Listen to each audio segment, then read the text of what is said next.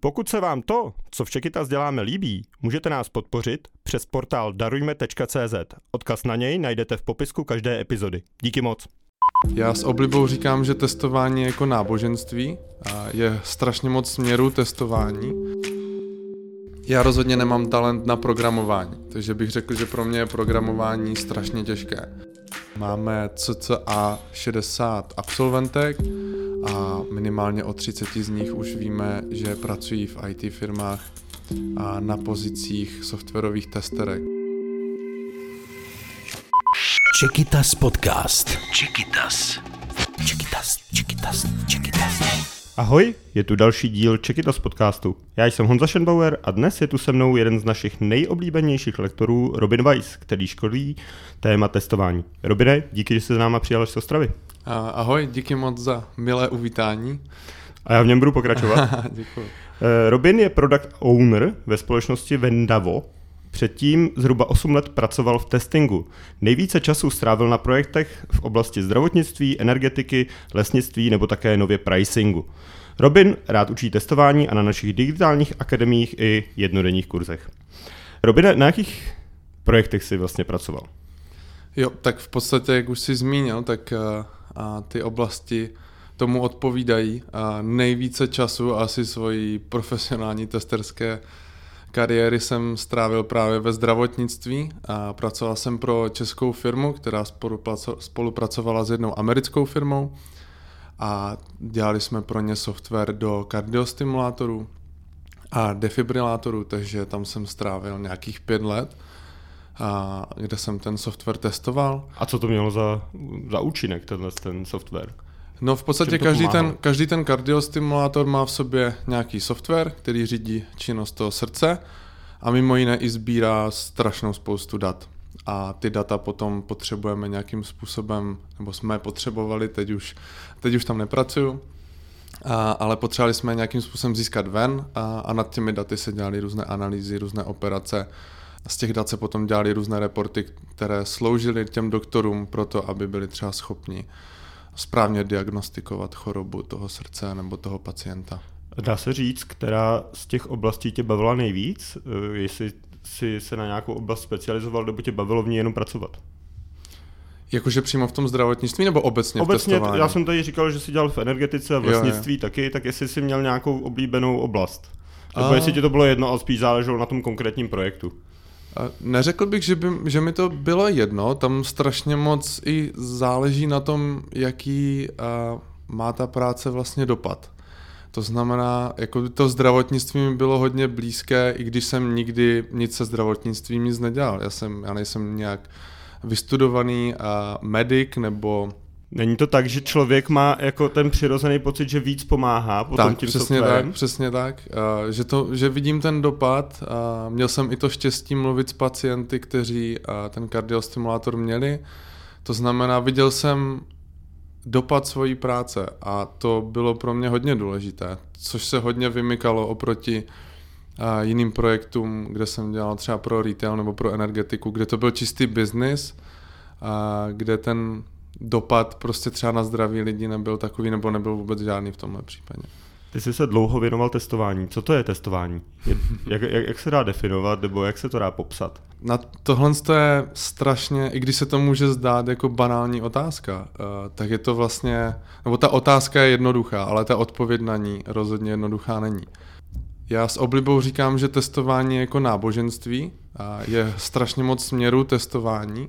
Určitě ne tolik jako náboženství, ale těch směrů je hodně.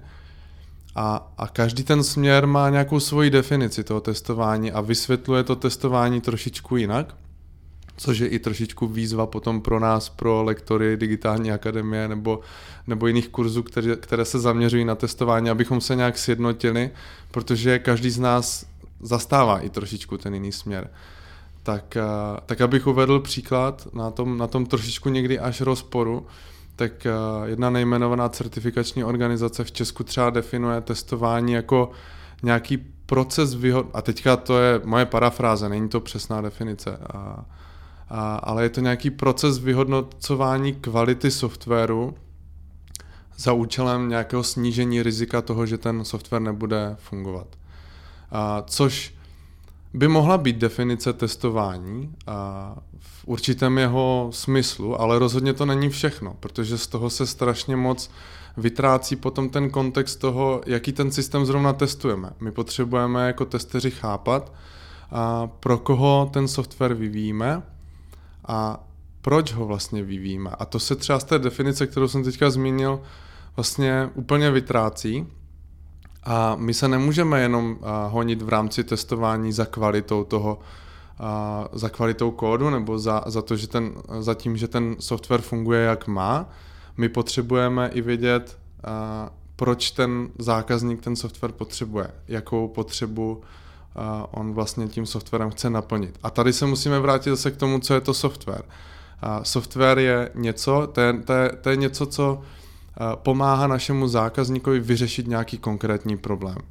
A pokud my se od toho odprostíme a budeme jenom řešit, že software po nějaké funkční stránce funguje správně, že ne, neobsahuje žádné chyby, ale odprostíme se od toho, a, že nebudeme řešit, proč ten software vůbec vzniká, komu jaký problém řeší, tak netestujeme. A to je pro mě to testování. Testování je hodně o komunikaci v rámci vývojového týmu. Je to o tom umět poznat nebo podat správnou zpětnou vazbu těm správným lidem, protože tester jako takový vlastně nic nerozhoduje. On má jenom nějakým způsobem podat informaci o současném stavu toho softwaru těm správným lidem, typicky nějakým manažerům nebo product ownerovi. A ten člověk z toho popisu nebo z té zpětné vazby musí pochopit, a v jakém stavu ten software je a na základě toho učinit nějaké rozhodnutí. A to znamená, že i se programuje v rámci testování, nebo se to testování je jenom o tom, že se kontroluje ten kód, a nebo se to liší podle úrovně znalosti toho testera?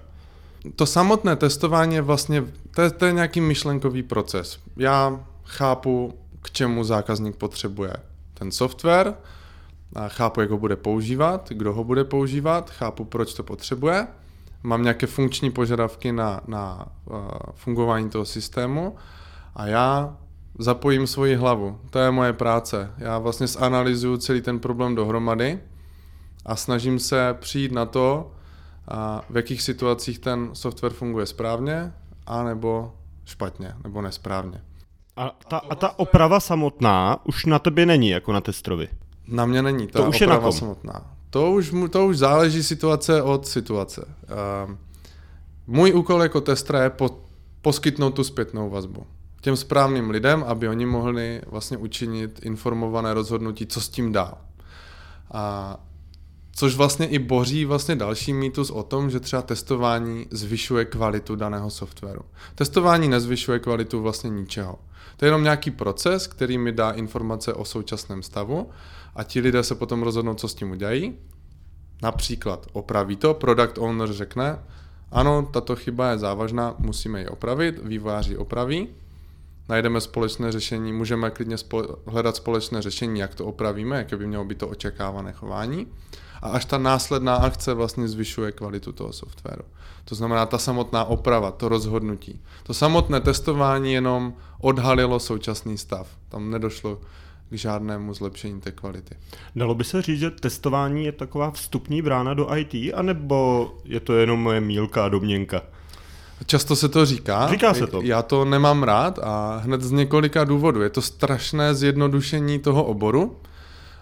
Um, už, už jenom to, že to vlastně takovýmhle způsobem uh, prezentujeme, tak to vlastně um, tak to vytváří takové negativní konotace, že to je snad něco lehčího než něco jiného, nebo že to je lehčí obor než to nějaký jiný. To tak na mě vždycky působilo, že to je trošičku lehčí než data, trošičku lehčí než... A to není pravda. To, není. Uh, protože je to jiný obor prostě. Každý obor má svoje specifika a my jsme jako lidi máme talent na něco jiného. Já rozhodně nemám talent na programování, takže bych řekl, že pro mě je programování strašně těžké. Pro někoho jiného je programování zase jako mluvit v rodném jazyce a je to pro něho strašně jednoduché. Takže pro něho bude ta vstupní brána do í té úplně jiná než pro mě, protože pro něj zase nebude jednoduché komunikovat s lidmi, spojovat ten tým, ty vývojáře, product ownery, manažery, zákazníky. to pro něho nebude jednoduché. Umět komunikovat s těmi lidmi a uh, zanalyzovat nějaký komplexní problém. Takže pro něho bude testing paradoxně složitější vstupní branou než například to programování. Nebo to bude úplně jiné odvětví, bude to nějaký U X design. A může to být cokoliv.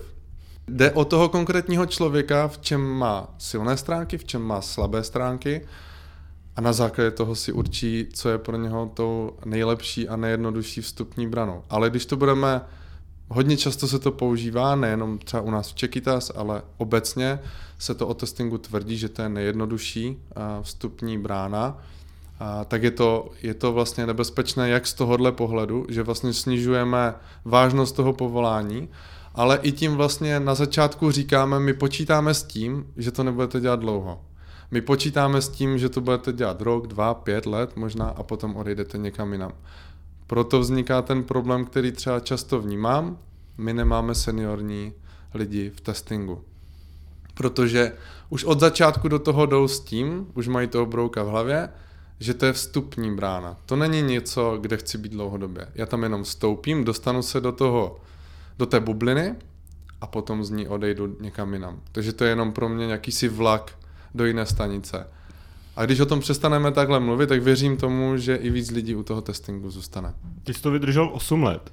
Jak se, to, jak se v průběhu toho, toho času lišila tvoje práce? Řekněme od těch začátků až po to, že jsi byl seniorní tester. Jo, jako změnilo se to hrozně moc a změnilo se to i třeba v nárocích na ty juniory. Já když jsem dělal svůj pohovor do své první firmy, kde, mě, kde jsem dělal právě pohovor na pozici softwarového testera, tak v podstatě ten pohovor byl v dnešních poměrech strašně primitivní. Oni se mi zeptali, jak bych otestoval nějaké přihlašovací okno. Já jsem tam začal něco povídat o tom, jaké testovací scénáře bych generoval. A v podstatě během toho pohovoru mě přijali, že to jim bohatě stačí. Ale dneska, když, když jde někdo na pohovor, tak jsou ty pohovory daleko složitější. Bavíme se o, o metodikách vývoje softwaru, jaká je role toho testera v, toho, v rámci toho projektu. A nezřídka, kdy třeba i se ptají, jestli, někdy, a jestli jsme někdy programovali, nebo jestli někdy junioři programovali, jestli mají nějaké základy v programování. A hodně se testuje i nějaká schopnost analytického myšlení, takže se dávají na rozbor různé slovní úlohy složitější, které mají v sobě třeba i nějaké mezery v zadání a podobně. Takže už jenom to, jakým způsobem pohlížíme na juniory, se strašně změnilo od té doby, kdy jsem nastupoval do testingu já a jaké klademe nároky na juniory dnes. A strašně moc se to změnilo i, i v nároku na znalosti a, těch testrů. A, Čím více věcí ten tester zná, jak fungují prohlížeče, že ví něco o, o, o databázích, umí programovat, a jakým způsobem funguje přenos dat z klienta na server a podobně. Když čím víc tady těchhle z těch technických věcí ten tester zná, tím to vlastně zvyšuje jeho schopnost testovat a podrobit ten software lepší a lepší kritice. A to dřív nebylo zvykem, takže dneska je toho fakt spousta, co se dá učit a jak, jak vlastně ten testing obohatit. Ty jsi tuhle otázku už asi dostal, ale na Poznají e, digitální akademii asi ji dostáváš často. Jak se to pohybuje platově s e, pozicí testera, řekněme na nějaký juniorní a potom třeba kam člověk může za několik let dosáhnout a můžeš klidně i porovnat, protože jsi z Ostravy jako region versus Praha-Brno a asi stačí jenom obecně. Jo, je to velice oblíbená otázka, to můžu potvrdit. A často se na to dámy ptají na Poznej testování nebo Poznej digitální akademii.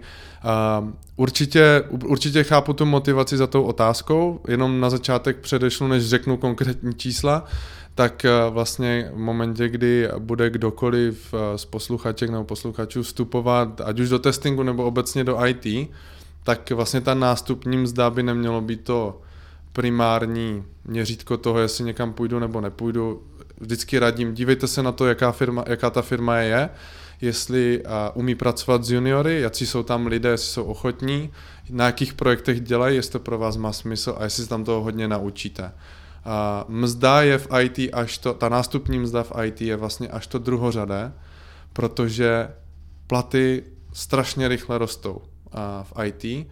A už po dvou letech prostě člověk může být klidně na dvojnásobku nástupní mzdy, nebo po třech letech. Nicméně, pokud bych měl dát nějaké konkrétní čísla, Tak pokud se budeme bavit o mimopražských regionech, ať už je to Ostrava, a nebo to budou třeba Karlovy Vary nebo Liberec, prostě tady ty mimopražské a můžeme asi říct i mimo brněnské regiony už dneska, a tak tam se ta nástupní mzda bude u toho testra juniora pohybovat kolem třeba třicet, třicet pět tisíc. Já když jsem nastupoval před těmi osmi lety, samozřejmě hrubého, já když jsem nastupoval před těmi osmi lety na pozici test, software tester junior, tak jsem dostal dvacet tři tisíc hrubého. Takže dneska se to bude pohybovat kolem těch třicet pět tisíc. Takže se to pohybuje někde okolo průměrné mzdy, řekněme. No já bych řekl, že dneska už je ta průměrná mzda přes čtyřicet. Jo, už je, už je trošičku no, vyšší. Ale, ale bude to někde pod. Tam. Samozřejmě, někdo může dostat trošičku míň, někdo může dostat trošičku víc, ale pokud bychom se měli bavit o nějakém takovém zlatém průměru, tak to bude někde v tomhle rozmezí. A potom pražský nebo brněnský region, tam se můžeme pohybovat někde kolem čtyřicet pět, čtyřicet tisíc. Ale jak říkám, ne, není důležitá ta nástupní mzda, protože po dvou, po třech, po pěti letech budete na úplně jiných mzdách a, a vyrostete strašně rychle. A na, důležité je se učit, protože a, těch, těch technologií a těch různých frameworků a programovacích jazyků, které se používají v testingu, tak je taková spousta, a že je potřeba někde začít, udělat si v tom pořádek, udělat si názor na testování, využít toho, že mám seniornější kolegy a učit se od nich a až potom řešit teprve mzdu. To je moje rada. Posloucháte Czechitas podcast dnes s Robinem Weissem, odborníkem na téma testování a naším dlouholetým lektorem. Czechitas podcast. Já jsem na začátku říkal, že tě to lektorování a to, to, to učit na našich kurzech baví. Proč? Má to, má to několik rovin, proč, proč mě to baví. A jednak mě, úplně na začátku jsem do toho šel vlastně s tou motivací, aniž bych jako něco tak moc věděl o Czechitas, tak jsem chtěl prostě zpracovat něco a něco někomu předat. Měl jsem pocit, že a, jsem se toho dost naučil a hodně mě toho naučili ostatní lidé a že je pro mě často předat dál. A chtěl jsem prostě zpracovat nějaký problém a, a naučit to někoho jiného.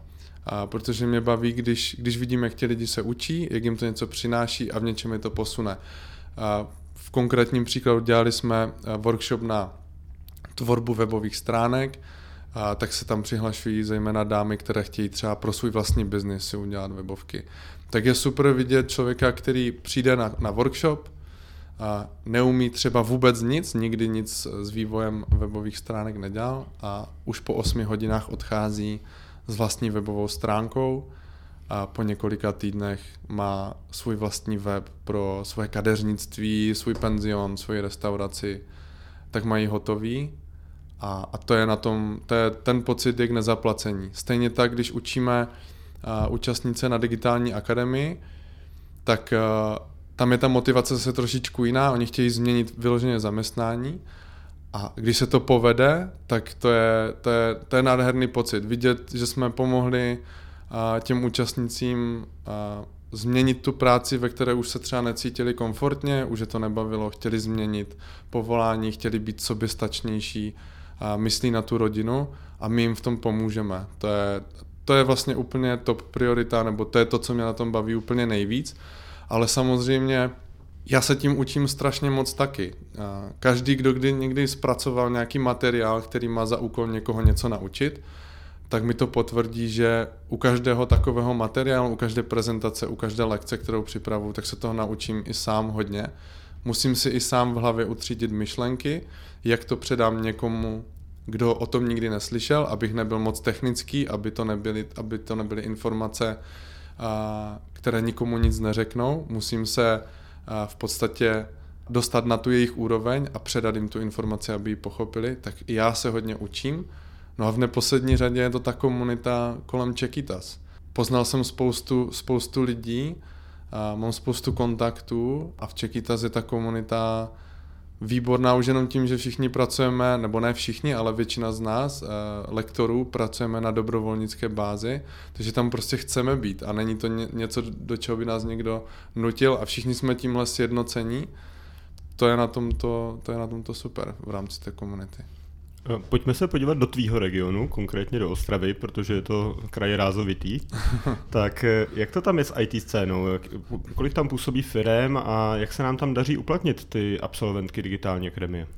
Jo, my jsme to nedávno právě s kolegy v práci počítali. A jako nevíme je úplně přesný počet í té firem, to nejde asi spočítat, ale zas, soustředili jsme se na ty velké firmy, tak tam jsme napočítali nějakých deset, dvanáct takových jako velkých í té firm, které třeba čítají několik stovek zaměstnanců. A to jsou nadnárodní firmy? Nebo? To budou, to budou často nadnárodní firmy. Mm-hmm. A jsou tam i ryze české, a jedna je tam česká, ve které jsem právě pracoval před, před Vendavem, a, ale zbytek budou nadnárodní firmy. No a potom je tam strašná spousta malých firm, které mají desítky zaměstnanců nebo jednotky zaměstnanců, těch je tam strašná spousta. Takže já si myslím, že nebudu přehánět, když řeknu, že tam máme takových čtyřicet padesát í té firm, které jsou schopné zaměstnat a hledají aktivně nové lidi do svých týmů. No a co se týká uplatnitelnosti, tak tam Tam z toho mám obrovskou radost. My jsme vlastně co s, uh, uskutečnili dva běhy digitální akademie testování v Ostravě. Uh, máme cca šedesát absolventek a minimálně o třicet z nich už víme, že pracují v í té firmách a na pozicích softwarových testerek. Když nad tím tak přemýšlím, je to obrovský úspěch, že v podstatě Ostrava je furt relativně malý í té trh, a my jsme byli schopni s, společně s ostatními lektory a lidmi, kteří organizují digitální akademii, do toho malého trhu napumpovat třicet lidí, kteří se věnují testingu. Což není málo, je to super. A o čem je ta digitální akademie testování? Jak, jak to probíhá? No, dobrá otázka. Jestli jsi to nezapomněl. ne, ne, ne, mám to pevně, pevně v mysli. Není to tak dávno, co jsme ji trošičku předělali. Nicméně digitální akademie je vlastně o tom dostat do těch účastnic základy testování. Aby pochopili vůbec, o čem to testování je na té i trošičku filozofické úrovni. Jak jsem začal ten rozhovor s tím, o čem to testování vlastně je, že několik proudů a několik směrů, tak, tak se jim v tom snažíme trošičku dělat pořádek. Protože se s těmi různými proudy určitě setkají potom v zaměstnání, tak aby věděli, odkud, odkud vítr vane. Takže tím to celé vlastně začne, takový úvod. A bavíme se o nějakých testovacích technikách, testovacích principech, jakým způsobem mohou přicházet požadavky, kdo vůbec software vyvíjí a jak, jaký jsou tam lidé. A jak s nima já jako tester nebo jako testerka budu vlastně spolupracovat. Potom tam máme po takovémto úvodu, tam je taková hodně praktická část, máme tam třítýdenní projekt, kde si vlastně vyzkouší tu práci, denodenní práci každého testera, každé testerky. Takže dostanou aplikaci, kterou budou testovat. Takže se tam dělá s konkrétní nějakým, tak, nějaký konkrétní tak, projekt, jo. Který oni testují nějaký začátečnický. Jo, máme super apku, kterou a, m, nám vytvořil Pavel z Ostravy. A, a tu mohou po tři týdny vlastně všechny účastnice testovat v týmech. Takže si to vyzkouší reálně na projektu. Jo, máme tam všechny ty role, jsou tam zastoupené a, a vyzkouší si na reálném projektu, jak to celé funguje. A potom je tam taková část techničtější, kde se a, zaměříme na takzvané hard skills, takže se bavíme hodně o tom, co je to prohlížeč, jak to ovlivňuje moje testování, a, jaké jsou vrstvy a, softwaru, jak na, nich, jak na těch různých vrstvách softwaru testujeme, bavíme se o databázích. A, takže taková hodně hardskillová část, a, která, která hodně pomůže při testování. No a potom je tam takový závěr, a, kde se úplně lehoulince dotkneme automatizace v testování.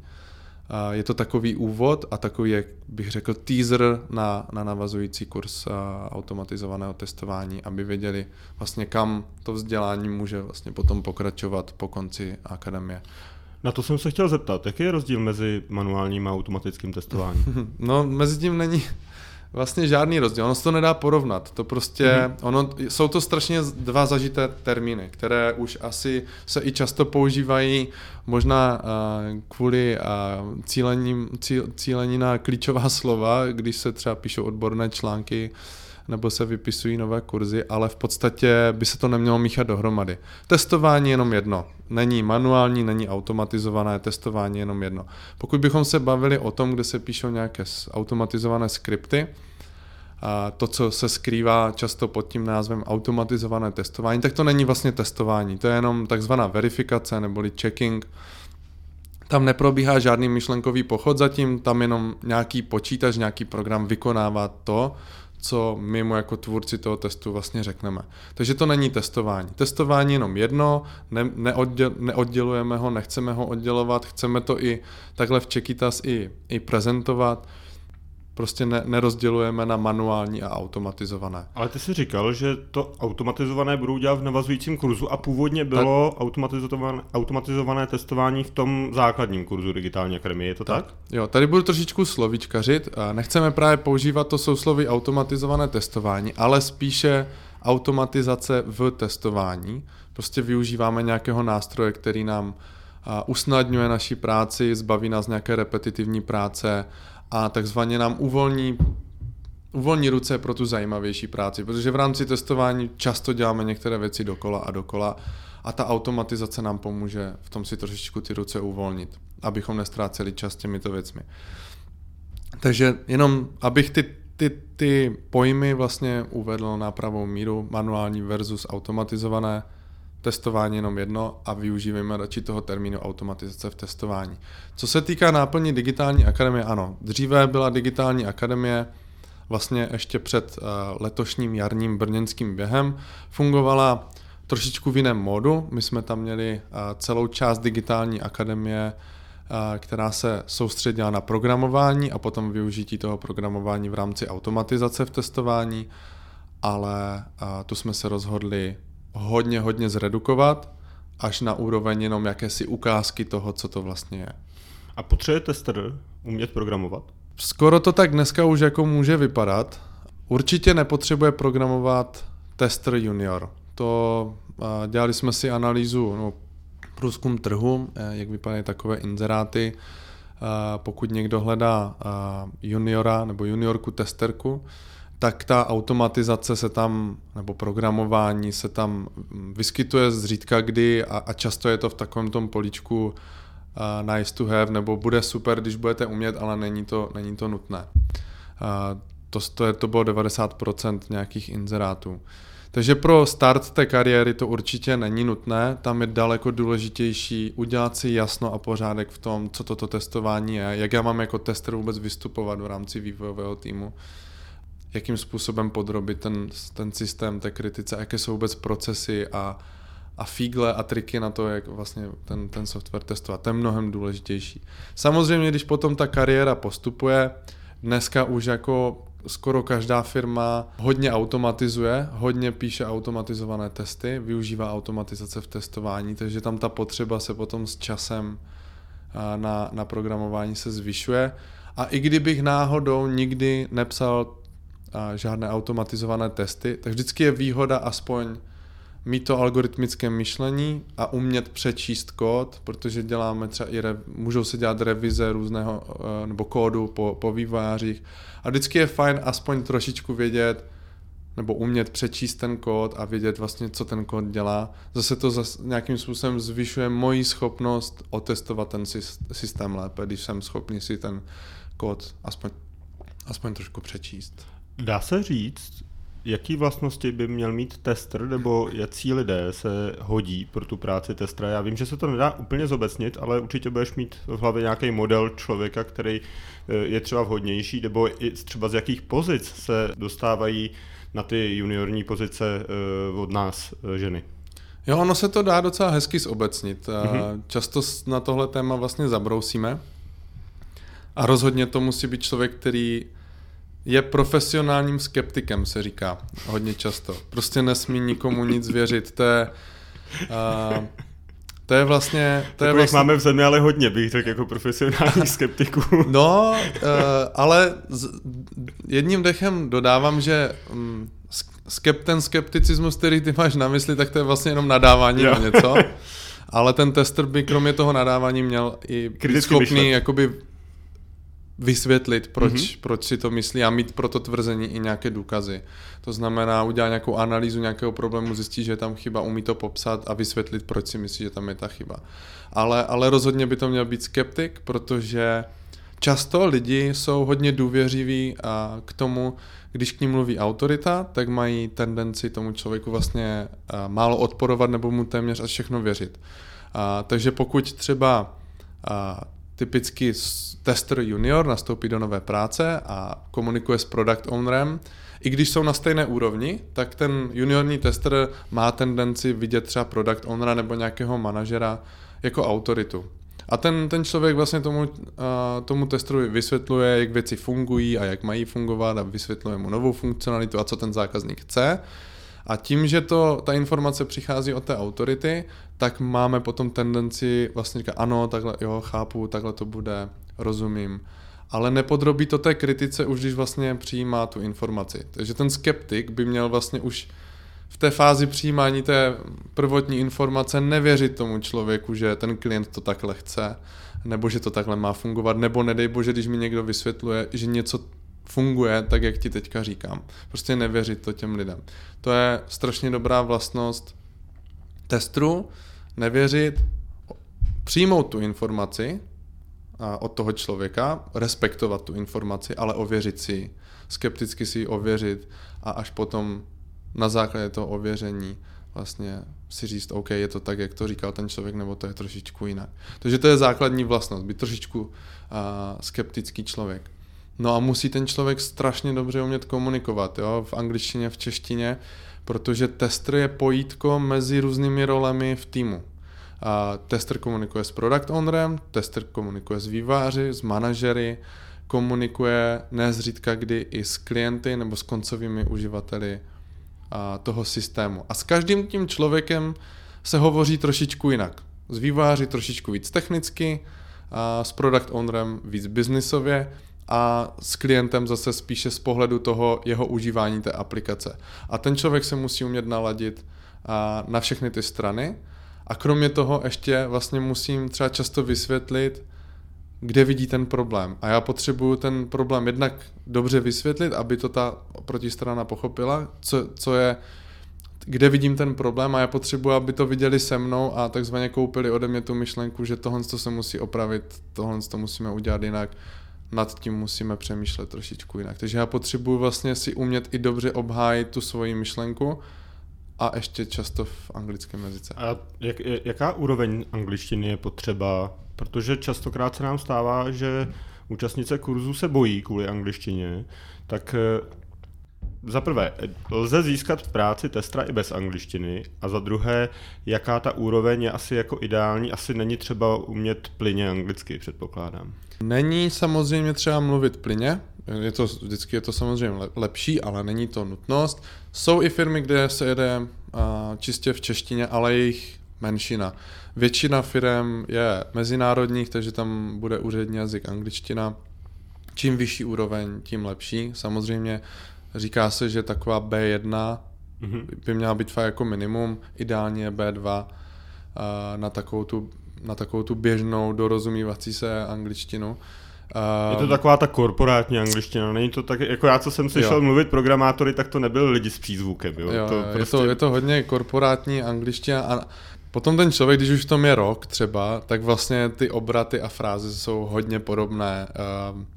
Člověk se tam nenaučí moc dobře anglicky na těch projektech, v podstatě hodně recykluje podobné věty, podobné slova, a, takže do toho člověk vpluje no, docela rychle.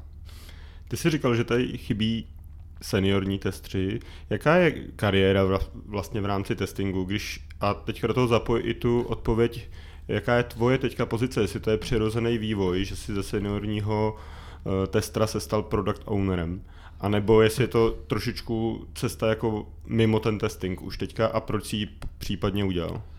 Jako není to nějaká asi cesta, kterou by zvolilo málo lidí. Je to celkem přirozená cesta, bych řekl, že se tester nebo kvé á inženýr stane product ownerem, protože jak už jsem vlastně na začátku zmínil, pro nás je strašně důležitý ten kontext, ten business. To znamená, máme k tomu blízko, takže máme i potom blízko k té tranzici do té product owner role. A tam musíš ale umět trošičku biznisově přemýšlet už potom. Přesně tak, mm-hmm. no. Tam už je to, tam už je to hodně o biznisovém přemýšlení, kontaktu se zákazníkem, už do toho i vstupují trošičku finance. Je tam samozřejmě daleko větší zodpovědnost, než protože já už jsem ten člověk, který má dělat ta rozhodnutí. Jako, jako tester já vlastně poskytuju těmhle lidem ty informace, aby to rozhodnutí udělali dobré. Jo? Takže tam jsem teďka trošičku na druhé straně. Takže je to přirozená cesta celkem, pokud lidi tíhnou k tomu biznisu, tak je to celkem přirozená cesta. A samozřejmě těch cest je několik. Dneska, jak jsem vlastně říkal, zvyšují se nároky, i technické nároky na tu pozici toho testera, a tak tím pádem jsou i techničtější lidi v testingu. Jsou tam více lidi, kteří chtějí programovat, kteří, kteří jsou daleko techničtější, takže pro ně je třeba zase spíše ten vývoj jít od testingu směrem k vývoji softwaru. Takže začínají programovat testy, tam se naučí, a zjistí vůbec, jak ten projekt funguje, jak funguje vývoj softwaru a, a dalším krokem pro ně je, tak já zkusím teďka vývoj, testoval jsem dost, zkusím vývoj, zkusím to, a to programování posunout zase o level výš. Takže těch cest je několik. Může, může... A třeba do managementu se dá přesně taky, tak. Jestli se dá vést tým testů taky? Jo, určitě existují test management role nebo test lead role, a, takže dá se jít i touto cestou. A, typicky ve velkých firmách jsou prostě týmy o, od, od několika desítkách testerů a někdo je vést musí, takže, a, takže i touto cestou do toho managementu, a nemusí to být jenom test management, ale i projektový management. Já si myslím, že každý se prostě časem v tom í té tak jako najde, že, že zjistí, jaký jsou jeho silné stránky, jaký jsou a podle jeho toho stránky. Směřuje. Přesně tak. A o tom to je, no. A někdo, i když je to málo lidí, bohužel, a já vlastně ty lidi nemůžu moralizovat, protože já jsem jeden z nich, a, tak, tak prostě potom, jo, po těch pěti, šesti, osmi, deseti letech z toho testingu odchází někam jinam. A nebo mě napadá ještě jiná cesta, která je taky velice zajímavá, že vlastně se potom začínají ti testeři více specializovat, jo, do různých funkčních testů nebo do takzvaných performance testů nebo security testů, kde, kde se věnují zabezpečení, výkon, výkonnost, výkonnostním charakteristikám aplikace. Už je to hodně specifické, tak ti lidi si třeba najdou zálibu v tomto. Jak se to teda liší v rámci těch firm? Liší se tam nějak ten testing? Jako teďka nevím, jestli jmenovat třeba konkrétní firmu, anebo konkrétní obor, jestli se nějak liší ten testing, nebo ta práce je plus minus stejná? No, liší se to hodně a těch proměnných, nebo ty důvody, proč se to liší, je, jako těch důvodů je několik. Uh, jeden faktor je určitě, kdo tam zrovna v té firmě je, kdo je zodpovědný za testing, třeba to bude ten test lead nebo test manažer, tak jaký proud toho testingu zrovna on zastupuje. Jo, jestli to je spíš nějaká jakoby ta cesta certifikační autority, nebo je to context driven school, nebo je to rapid software testing metodologie. Strašně záleží, z jakého pozadí vlastně ten člověk jako přichází a jaké ty myšlenky do té firmy a, přináší. To ovlivňuje strašně moc. Taky, taky záleží na velikosti té firmy. Typicky banky uh, řeší testing úplně jinak než třeba nějaké menší firmy. Uh, mají všechno formalizované, mají sepsané test casey přesné, uh, podle kterých vlastně ti testři postupují. Už ani nad tím moc neuvažujou a jedou krok po kroku. Tak jo, často v té branži se jim říká klikači. V podstatě nepotřebují moc uh, přemýšlet, už to není ani moc tak testování, jenom verifikace, jedu podle nějakého jasně daného skriptu, mám definované test casey a podle toho vyhodnocuju, jestli ten systém funguje nebo nefunguje správně.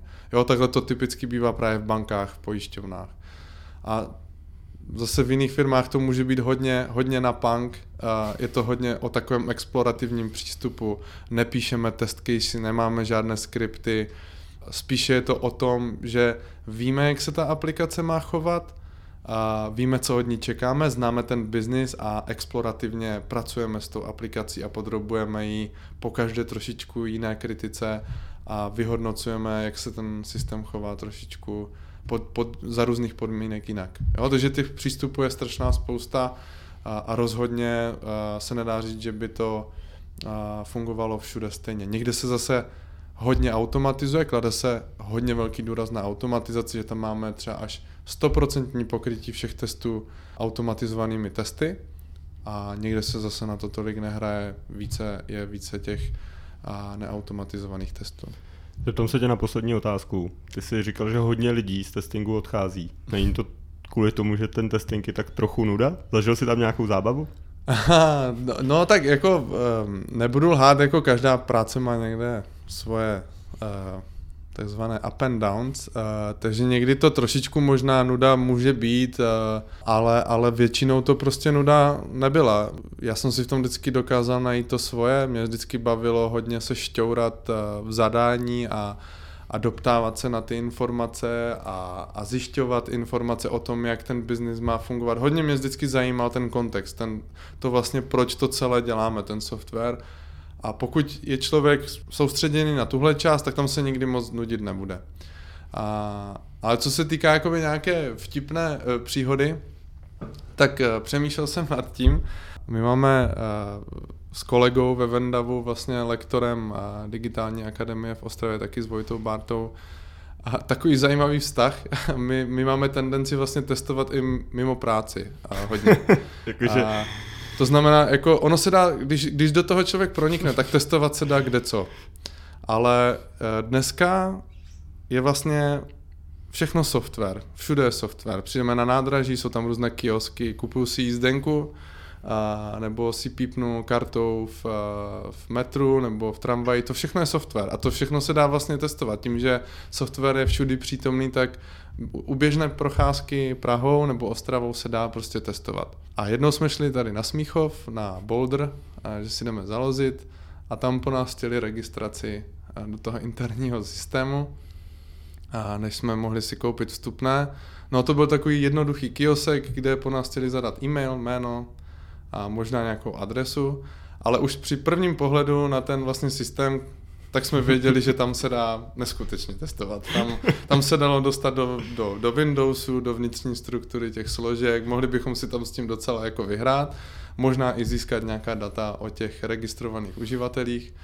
No a, a tím, že my takový ten a mindset máme, ten test, jako skutečný. Jo, máme ten mindset vlastně, že my o sobě navzájem víme, že tyhle ty věci testujeme, Uh, tak jsme se na sebe tak jenom podívali a, a řekli jsme si, testujeme to, nebudeme radši lozit. Tak jsme šli radši lozit, ale radši jsme šli lozit, ale bylo by to nadlouho. Říká Robin Weiss, náš dlouholetý lektor a jeden z nejoblíbenějších lektorů Czechitas. Robine, díky moc. Díky moc za pozvání, bylo to super. Naše posluchače a posluchačky zdravím a věřte, že í té je budoucnost, možná i ta vaše. Czechitas podcast. Czechitas.